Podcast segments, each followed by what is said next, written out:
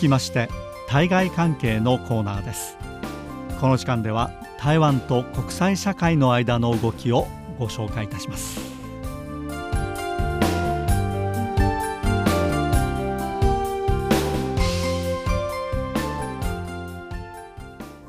こんにちは。この時間担当は早田です。さて先週この時間ではチェコのビストルチル上院議長が訪問団を率いまして台湾を訪れたということを紹介しました。89人の訪問団を率いて台湾にやってきたということでこの訪問非常に注目されました。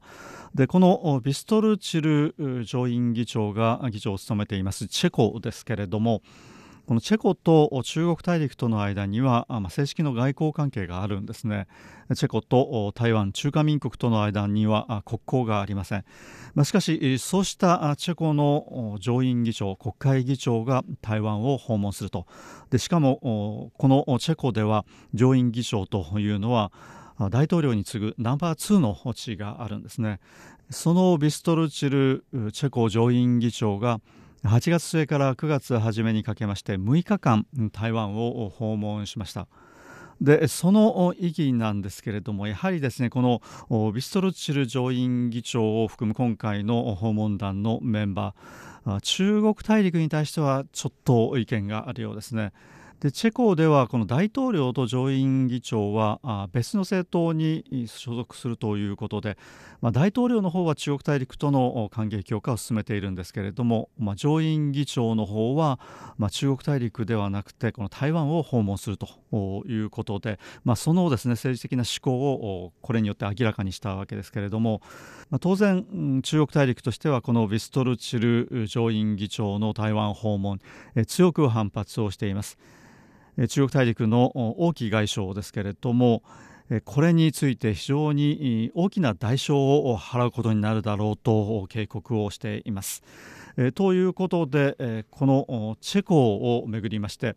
台湾と中国大陸との間の関係、まあ、今後どのようにですね発展していくのかということを注目されるところですね。でこのビストルチル上院議長の今回の台湾訪問ですけれども実は日本とも関係があるんですね、えー、そしてアメリカとも関係があります。で今回のこのビストルチル上院議長の台湾訪問の中で、まあ、一つのですねこれフォーラムが開催されましてそれにこのビストルチル上院議長も参加しているんですね。でこれどのようなフォーラムかと言いますと実はこの台湾とアメリカそして日本そしてえヨーロッパですね。EU この4社によるフォーラムでしてで何をお話し合ったのかといいますとサプライチェーンの再編なんですね。でこのサプライチェーンといいますと現在台湾ではですね中国大陸との間で非常に強固なサプライチェーンが築かれています。でこれを自分の方になんとか引きつけていこうというのはこれアメリカですね。でアメリカが台湾とこのサプライチェーンの再編についてフォーラムを行うということでこれに日本と EU に加わってもらうという形になりました。で今回のこのフォーラムですけれども台湾の方ではこれ外交部ですね。それから経済部台湾で経済行政を担当しています。中央官庁の経済部。そしてこの経済部の外郭団体でまあ、日本で言いますとジェトロにあたるこの台湾の組織ですけれども対外貿易発展協会ですねタイトラ、えー、ここが参加しています。それからアメリカはアメリカの台湾駐在の代表部ですね。アメリカ在台協会 AIT、えー、これが参加しています。それから日本は日本台湾交流協会ですね、台湾に事務所がありますけれども日本台湾交流協会、それから EU の代表としまして、EU 経済貿易弁事所。これは EU の台湾に駐在しています。代表部にあたりますけれどもこの台湾とですねアメリカの在台協会日本の日本台湾交流協会そして EU の欧州経済貿易弁事所この4社の間で開催されたのが今回のサプライチェーンに関するフォーラムですねサプライチェーンの再編を目指したフォーラムということになります。サプライチェーンの再編に関するフォーラムですので、まあ、本来ですとこれ経済関係の方が中心になるんだと思うんですけれども、え今回はこの外交関係者が中心になってますねこのフォーラムでは。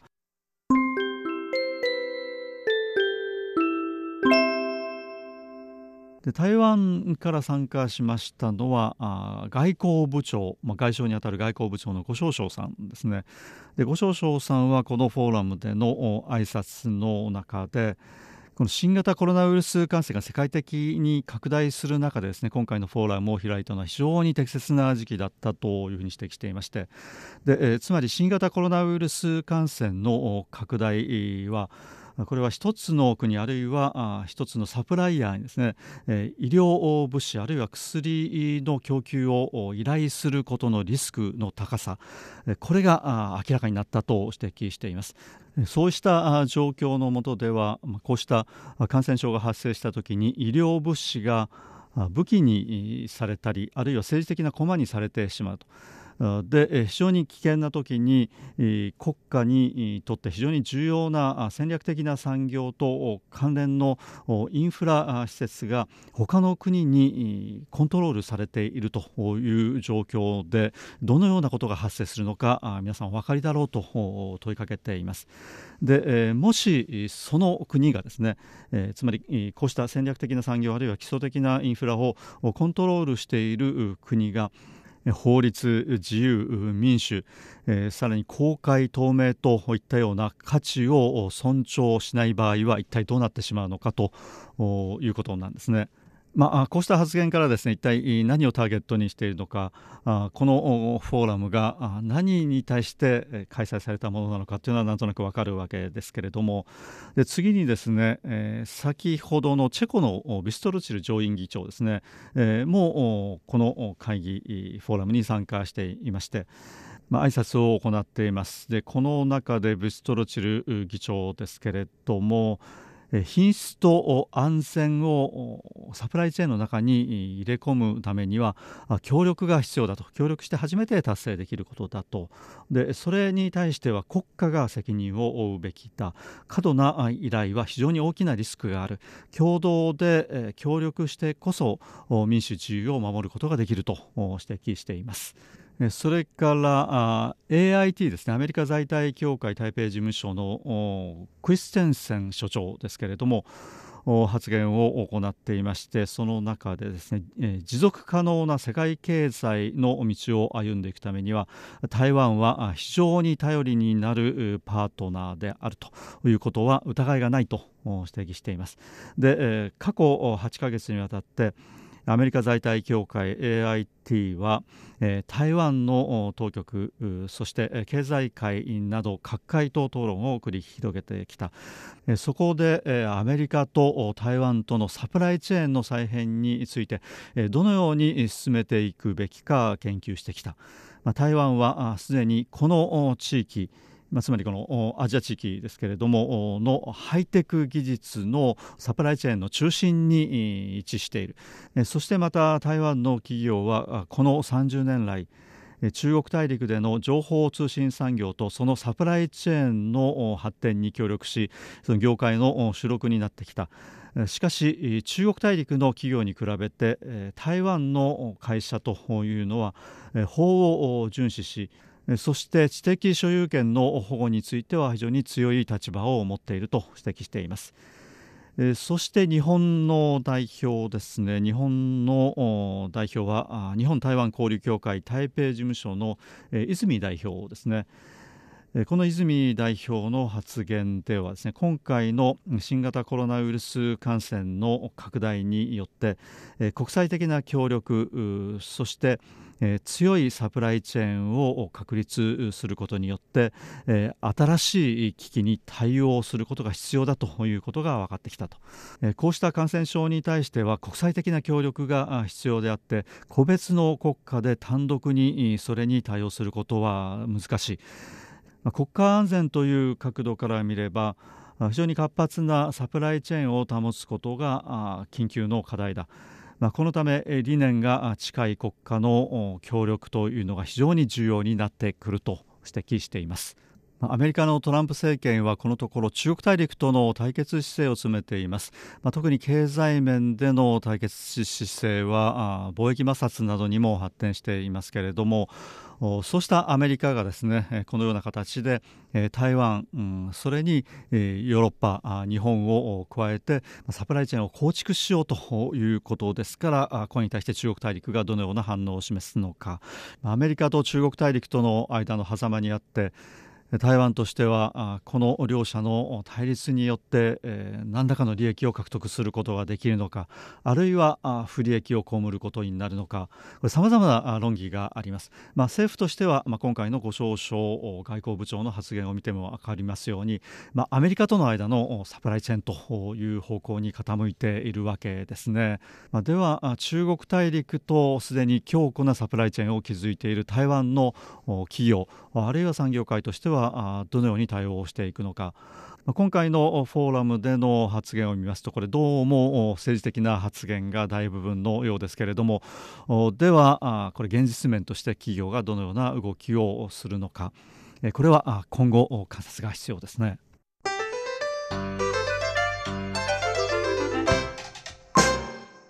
台湾とアメリカの経済関係の中で、まあ、このところ台湾で非常に大きな問題として議論が沸騰していますのはアメリカからのラクトパーミンが残留した豚肉の輸入解禁ですね。でこれについてこのほど蔡英文総統が、ま、突然ですね行政命令の形で発表をしています。この決定の発表にあたりましては議会であります立法院での討論全く行われませんでした。でまた業界団体ですね養豚業者の業界団体あるいは消費者団体との話し合いも行われずに、まあ、いきなり発表という形になったんですね。これに対しまして非常に大きな論議が巻き起こっていまして、まあ、その中で最大野党の国民党はこの会見に反対するということで食の安全に関する住民投票を発動しています、まあ、住民投票によってですねこの会見妥当かどうか判断しようじゃないないかということなんですね。でこの最大野党の国民党は与党だった時期ですね。馬英九政権の時期ですけれどもこの解禁を行おうとしたところですね、まあ、民進党現在の与党ですね。当時の最大野党の強い反対を受けまして結局断念せざるを得ませんでした。ところがその反対していた民進党が与党になるとですね今度はこの解禁に動くということになりまして、まあ、実はこれ国民党ですね最大野党の国民党としてもちょっと唖然としたような様子があります。でこうした中でアメリカ在台協会ですね AIT の台北事務所は最大野党の国民党に所属しています立法委員まあ、つまり国会議員ですけれどもその中でも外交国防委員会に参加しています、えー、立法委員5人に対しましてですね食事をしようじゃないかということで、えー、面会を求めてきています。でこの5人の立法委員ですね外交国防委員会の立法委員の中には国民党の主席つまり党首を務めています江慶信さんも含まれているんですね。じゃあ国民党としてどうするかということなんですけれども一旦この食事会は断っています。しかし国民党としてですね今後、まあ、アメリカ側、まあ、アメリカ在台協会 AIT ですけれども、えー、との間の意思疎通についてはですね今後も進めていきたいという考えを示しています。ラクトパミンが残留した豚肉アメリカ産豚肉の輸入解禁についてはですね食の安全という面、えー、もう一つは台湾の養豚業に対する打撃というこの2つの面から反対の声が非常に大きいんですね、まあ、政党ではこの最大野党の国民党が反対しているということで、えー、この国民党との面会を申し入れたということはアメリカ側もですね、えーまあ、積極的に反対派の説得に努めようとしているということなんでしょう。しょうけれどもではこのアメリカ産豚肉のですねラクトパーミンが残留するアメリカ産豚肉の輸入を解禁するということは、まあ、一体どういうことかということなんですけれどもこれ蔡英文総統が、まあ、直接ですね自分から発表をした政策なんですね。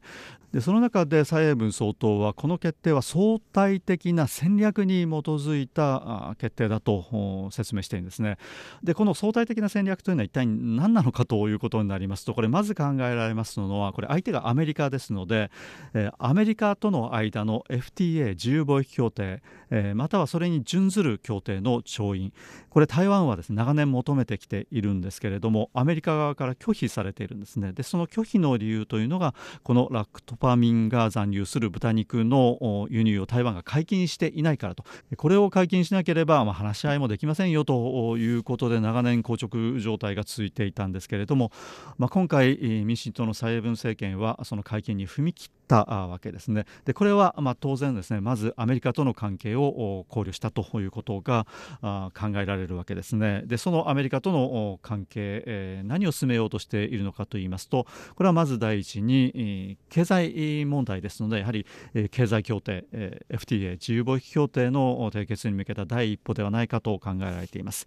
でこうした中で台湾の経済界はどのような考えを持っているのかということなんですけれどもまあ、経済団体の一つであります交渉共進会というのがあります。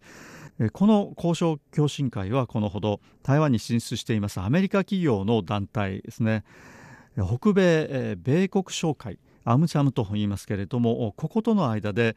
共同声明に調印しましたでその共同声明の内容は何かと言いますと台湾とアメリカとの間で相互貿易協定 BTA を調印しようではないかとこれを推進しようではないかということで共同で声明を発表したということなんですね。今回の声明では BTA という名前が使われていまして台湾アメリカ相互貿易協定ですけれども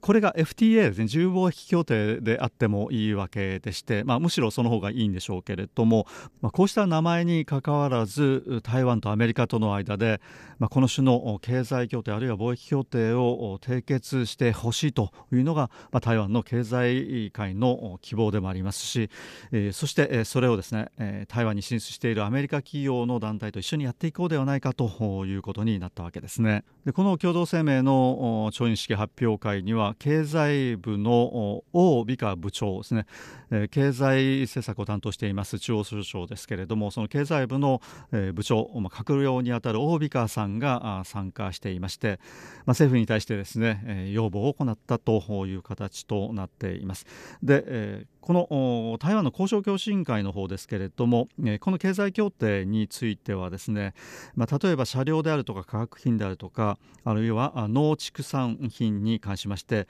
まあ、一括でですね話し合いを行っていこうではないかという考えを示しています。また今回のアメリカ産豚肉の輸入規制解禁に伴いまして、まあ、影響を受けることが心配される台湾の養豚業ですけれどもこれについてですね豚肉産業損害基金を開設して救済をしていこうではないかという考えを示しています。えということでこの辺りでこの時間お別れしたいと思います。担当は早田でした。こちらは台湾国際放送です。